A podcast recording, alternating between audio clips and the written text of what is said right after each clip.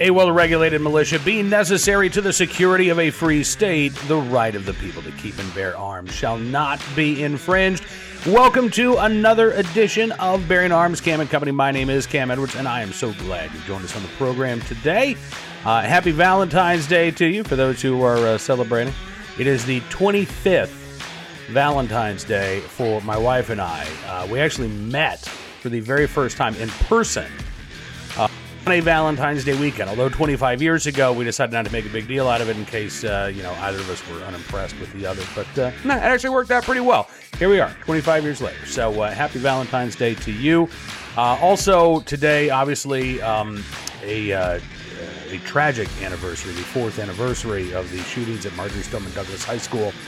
Um, you know, if you are a regular viewer or listener to this program, uh, we have spoken with a friend Ryan Petty on numerous occasions um, since I've been the editor at BearingArms.com, talking about ways to prevent these types of attacks, not by trying to ban our way to safety, going after you know gun bans or magazine bans, but but doing the things that actually can make a difference. And Ryan uh, has been just instrumental uh, over the past four years in in trying to put these strategies in place that really can make a difference. Um, I, my heart goes out to everybody uh, who is continuing to grieve and mourn the loss of loved ones today. Uh, and, you know, we're not going to spend the whole uh, day talking about this, but I am hopeful um, that with advocates like Ryan Petty doing the work that they're doing, that, that we can make a difference. We can put policies in place that will protect students and staff, that'll make sure that individuals in trouble get the help that they need uh, before they go down a very dark and dangerous road. Uh, and again, the most important thing that we can do is to simply say something when we see something out of the ordinary. According to the Secret Service, they've investigated targeted school attacks, and over 90% of these cases, the attacker told somebody about their plans ahead of time. Either a friend, a teacher, a family member, they posted something online. But when we act on this information, lives can be saved. And I hope that is going to be a lesson that we continue to carry forward. Now, we're going to be talking about the uh, criminal justice system here on today's Bearing Arms Cam and Company. But before we do, uh, with the political pressure on the left and the woke mob that is the Democrat Party, our society is in danger of becoming controlled by the cancel culture elites. Since when have the founders of our Constitution, the American flag, or folks like Dr. Seuss and virtually anything else you can think of become anti American? There has never been a better time in our nation's history to stand up against this woke mob and fight back, and you can do just that with this exclusive offer that I am giving my listeners and viewers for a limited time only. Now is your chance to win a signed picture by President Trump himself. That's right. Not only will be taking a stand against the radical left, but you'll be entering to win a piece of history. All you have to do is text the word Trump to 55404 today to enter. That's T R U M P to 55404 and you can join the millions of Americans in standing up for President Trump and canceling the radical left once and for all, paid for by the National Republican Senatorial Committee. Uh, so I, I, have to thank, uh, speaking of our listeners and viewers, I have to thank uh, uh, Jeffrey for sending me something that he, he called an astounding and infuriating recidivist report. Uh, he said another indictment of the lenient treatment of dangerous criminals that any age receive in liberal bastions like Chicago. This bleeping system, writes Jeffrey, has got to be fixed. And uh, Jeffrey, you're absolutely right. In fact, this this story is so infuriating that rather than just make it one of our recidivist uh, uh, reports. I actually wanted to focus on this and drill down a little bit deeper uh, because this really is, I think, it highlights a huge issue, and not just in Chicago, but as Jeffrey said, other liberal bastions, frankly, not even liberal bastions. I guess the real question is is the juvenile justice system providing justice for juveniles or for the victims of juvenile crime?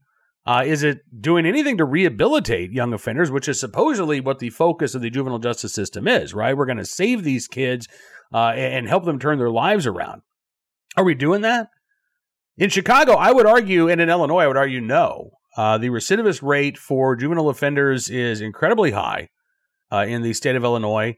And I, and frankly, you know, we're seeing more and more stories like this headline well, not quite as egregious as this particular headline. This from the Chicago Sun Times. Teen attended hearings on weapons charge and then carjacked Lyft driver and gunned down 15 year old, according to prosecutors, the same day as his court hearing.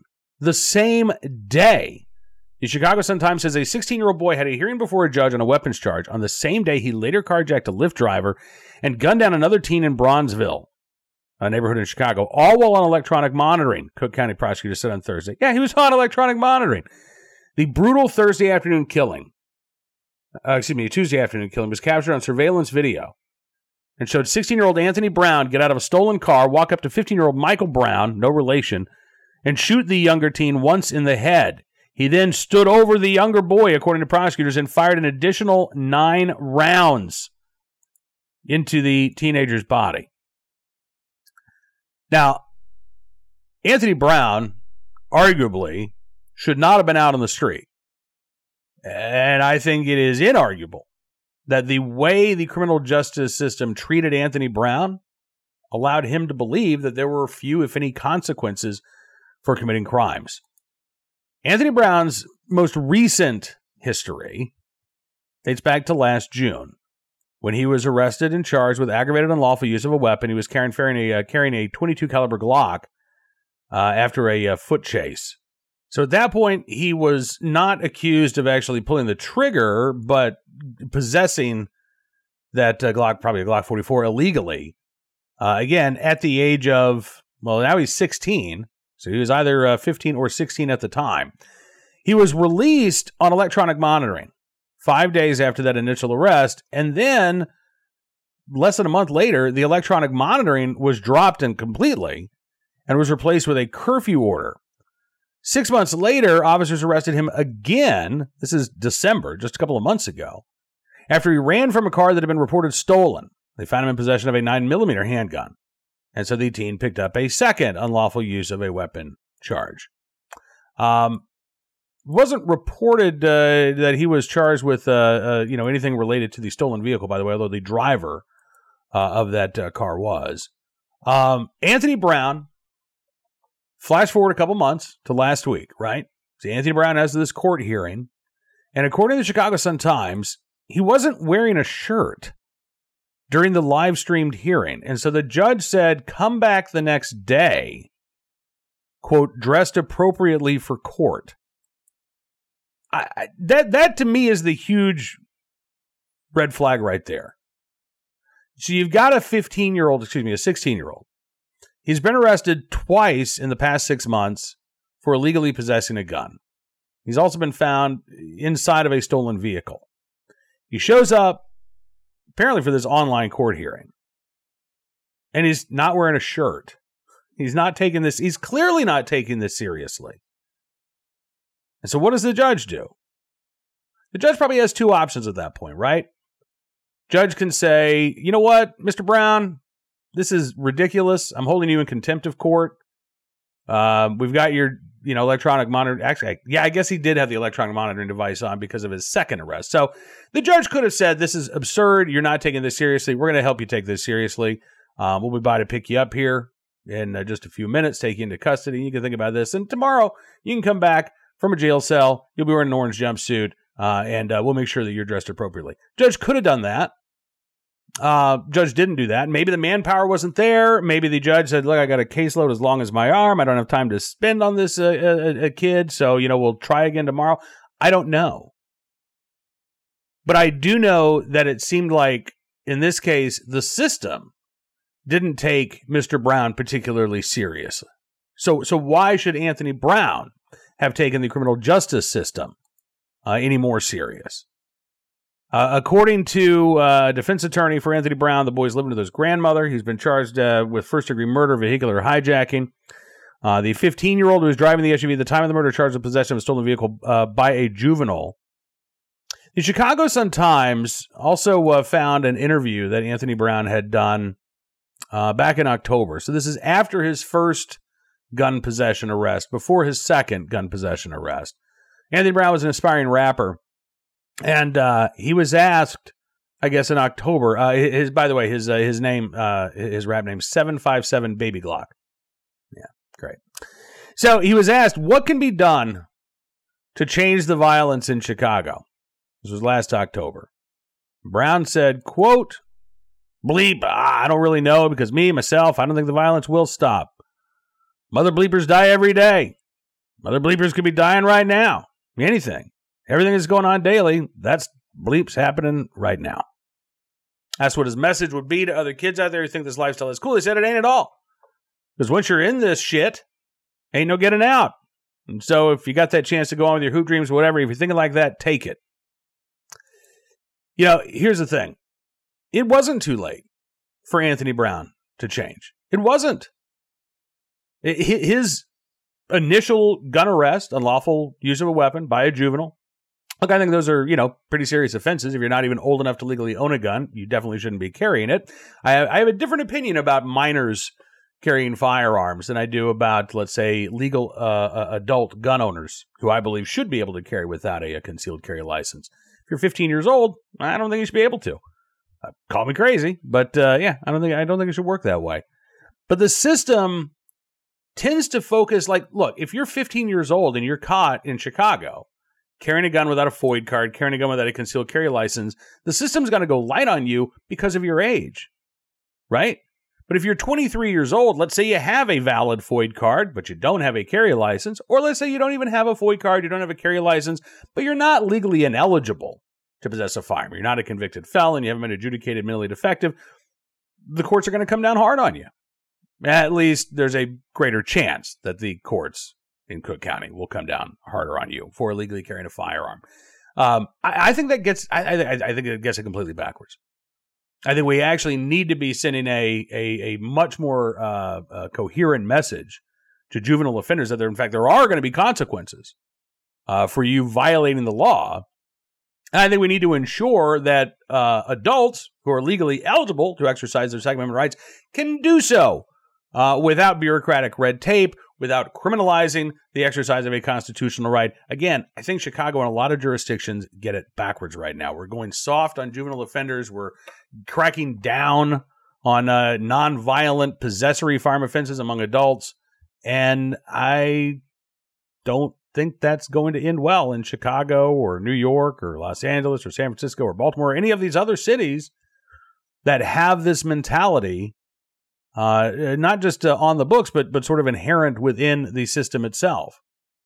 And so now you got a 16 year old who, as I said, really could have turned his life around. If he had taken a guilty plea to carrying a gun without a license as a juvenile, he likely would have spent at at most, at most, he would have spent two years in custody of the state. And I doubt sincerely that that would have happened. He would have had a chance to wipe his record clean. He would have had a chance to actually talk with counselors uh, and uh, people in position of authority who could help him turn his life around, who could put him on a, a, a, a right track. But it sounds like Anthony Brown wasn't interested. Sounds like Anthony Brown, you know, was presenting this, you know, uh, world weary uh, face at the age of 16. Ah, it's too late for me. It's really not. Now it's too late for Anthony Brown facing first degree murder charges. Yeah, I, Anthony Brown is, if he's convicted, he has pissed his life away. Uh, and uh, even in Illinois, where they're pretty light on crime, Anthony Brown, if convicted, is likely to spend the best years of his life locked up behind bars. But it didn't have to be this way. I wonder, however, how common stories like Anthony Brown's really are, where the system is just sort of warehousing these uh, uh, juvenile offenders. There's there's no real effort at rehabilitation. There's no real effort at incarceration. It's just uh, check the box, uh, throw a, uh, a, a, monitoring bracelet on them, put them on probation, check in with them every once in a while. I hope and pray that uh, that that does the trick and we don't see them back here, which all too often, of course, it does not. I wish I had, you know, a more optimistic take on what was going to happen in Chicago going forward, but I, I don't because I don't see anything really changing in Chicago. Mayor Lori Lightfoot and Kim Foxx, you know, they're they're trying to play nicey nice now. They uh, they, they big press conference last week bringing charges against individuals who were involved in the shootout uh, that happened last year. And Kim Foxx had originally said, "No, we're not going to be charging anybody." And Lightfoot, uh, you know, went after Kim Foxx. The politicians are, are are on the same page, or at least pretending to be on the same page here. But again, they're taking this and they're treating this as a as, as, something that involves politics, uh, or, or something where the politics is the most important aspect of this, as opposed to public safety.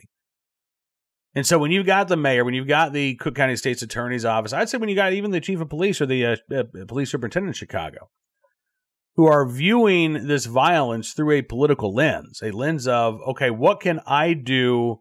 Not necessarily, I mean, it's great if it reduces violence, but what can I do to make sure this doesn't impact my poll numbers, which I think is what's really going on here? That's where you get a lot of talk about going after the guns, right? A lot of blame shifting. Well, we got to change the federal laws. A lot of ineffective proposals that sound like politicians are doing something like a gun buyback, things of that nature. But honestly, unless and again I, I part of me I, I, realize I might even sound like a bit of a lefty here but unless there really is re- real reform within the current criminal justice system not to go lighter on criminal offenders but to ensure that there are actual consequences.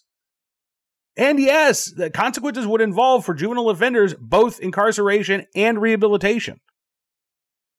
But the system is not delivering it seems to me like the system not delivering either of those things on a consistent basis which might explain again why juvenile crime, including juvenile carjackings, by the way, skyrocketing right now in Chicago. And since the criminal justice system isn't going to change, my next hope is that the uh, good people in Chicago learn to protect and defend themselves. And I hope one day that means that the firearm owner ID card is thrown out as unconstitutional. I hope that uh, the Illinois State Police continue to make improvements in the backlog because it should not take six months, nine months, a year, or more for you to get permission to exercise your Second Amendment rights. When that happens, your rights are being violated, and that is exactly what's happening right now for legal law abiding gun owners or, or those who would like to be legal law abiding gun owners in Chicago and the rest of Illinois because the state is uh, failing to uphold its part of the law requiring them to process FOID card applications and concealed carry applications within a timely uh, manner. They're not doing that, which leads ultimately to more people illegally carrying firearms for self defense, running the risk of getting arrested, running the risk of going to prison, particularly if you're an adult. Again, it's a it's a vicious cycle of stupidity. And I believe the best way to address it would be to separate uh, our Second Amendment rights uh, from uh, uh, uh, you know criminal law here and ensure that legal gun owners can protect themselves with a firearm while going after those who are not legally eligible to own one and those who use a firearm in the commission of violent crimes. It's not rocket science. It's also not happening right now in Chicago. Again, not on a consistent basis, anyway. So, thank you to Jeffrey for uh, sending that story along. It is infuriating, Jeffrey, but uh, I, I'm glad that uh, you let me know about it. Uh, now, speaking of recidivist reports, you know what? Let's just keep this going. I was going to say keep the party going, but there's nothing, nothing, nothing party like about this. This from Florida, where a man accused of attacking an Orlando police officer has a long criminal history, nine felony arrests, and police aren't sure what it's going to take to actually keep this guy behind bars or, or maybe in an institution. This happened uh, Thursday afternoon. Uh, a guy named James Mossity, identified as the suspect, according to the Orlando Police Department, Mossity uh, long criminal history. Detectives wonder he, whether he's mentally fit to be out on the streets. Said he came up to an officer's cruiser and started beating on the car, which ultimately led to his arrest. Uh, the officer fired his taser and pepper sprayed Mossity. They said it had no effect. Another uh, officer eventually tackled Mossity. They handcuffed him as he struggled. Orlando Police Chief Orlando Rolón said, uh, What we know for a fact is that he's a violent individual who's not afraid to fight the police, especially when he's outnumbered. Uh, officer checked out a local hospital, is doing okay. Uh, the chief said that Mossity, again, nine prior felony arrests, including battery an Orange County deputy. He said that Mossity may need professional mental help. He said, quote, once they're out on the street without access to medication or regular care, I think it makes matters worse. Well, again, that that's the issue, isn't it? But because Mossity didn't have a gun, uh, you know, this isn't much of a story. If Mossity had shot the officer, gun control advocates would be claiming that, well, we need more gun control laws. Okay, well, a gun wasn't used, but here you have a nine time, at least arrestee, we don't know how many felony convictions he has, who police believe maybe more, you know, appropriately confined in a mental institution as opposed to a prison. But the criminal justice system has failed this guy, the mental health system has failed this guy. And more importantly, the criminal justice system has failed the public. The mental health system has failed the public. Yeah, Mr. Mossity, I, I think, you know, obviously needs some help of some sort. But the public is not being helped by the unwillingness or the inability of the system to deal with people like Mossity himself. And that's why uh, the, that case is uh, today's recidivist report. Uh, now, our armed citizen story, also from Florida. Don't have a ton of information here about this case. Happened over the weekend, early Saturday morning. An intruder shot and killed after breaking into a home in West Palm Beach. This was uh, about 4 a.m. Saturday morning. Uh, according to authorities, police say a man and woman were asleep in the home, uh, and a guy broke into the home through a window while the couple was asleep inside. The intruder turned on the bedroom light, waking up the couple. A verbal, a, a quote, verbal confrontation ensued uh, which ultimately led to the homeowner uh, getting their firearm and shooting the intruder, who was taken to a, a local hospital where he was pronounced dead. The couple, uh, uninjured, thankfully. Uh, the investigation does continue, but uh, at this point, it appears to be a, a case of self defense. Police uh, aren't indicating anything to the contrary. So we'll keep our eyes on this story. We'll bring you any more information if it becomes available. And finally, today, our good deed of the day in the right place at the right time, willing and able to do the right thing to help a, a child inside of a burning home in Warwick Township, Pennsylvania. This was uh, last week, and uh, you can see just there's an image from the officer's body cam. Uh, the responding officer uh, first showed up. Uh, the officer running towards the home uh, and, and, yelling, "Hey, buddy, hang your hands down! I'm right below you. All right, we'll catch you." We'll catch you. Put your hands on the ledge and we'll catch you. Then another person joined in saying, Yeah, it's only like six feet if you hang. Another voice can be heard saying, Ready, get under him, get under him, get under him. Uh, thankfully, the child was able to escape through a second floor window. He was able to uh, drop down to the waiting arms of an officer and a member of the uh, Rothsville EMS. The officer suffered a minor injury when the uh, child fell into a first floor glass window.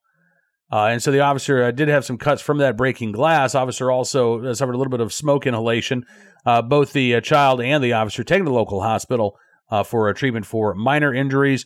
but thankfully, again, both are going to recover. And that is a very good thing, thanks to the life saving efforts of that Pennsylvania police officer and others, perhaps good Samaritans from the neighborhood, who, again, were in the right place at the right time, willing and able to do the right thing to save the life of a child. We thank you for your very good deed.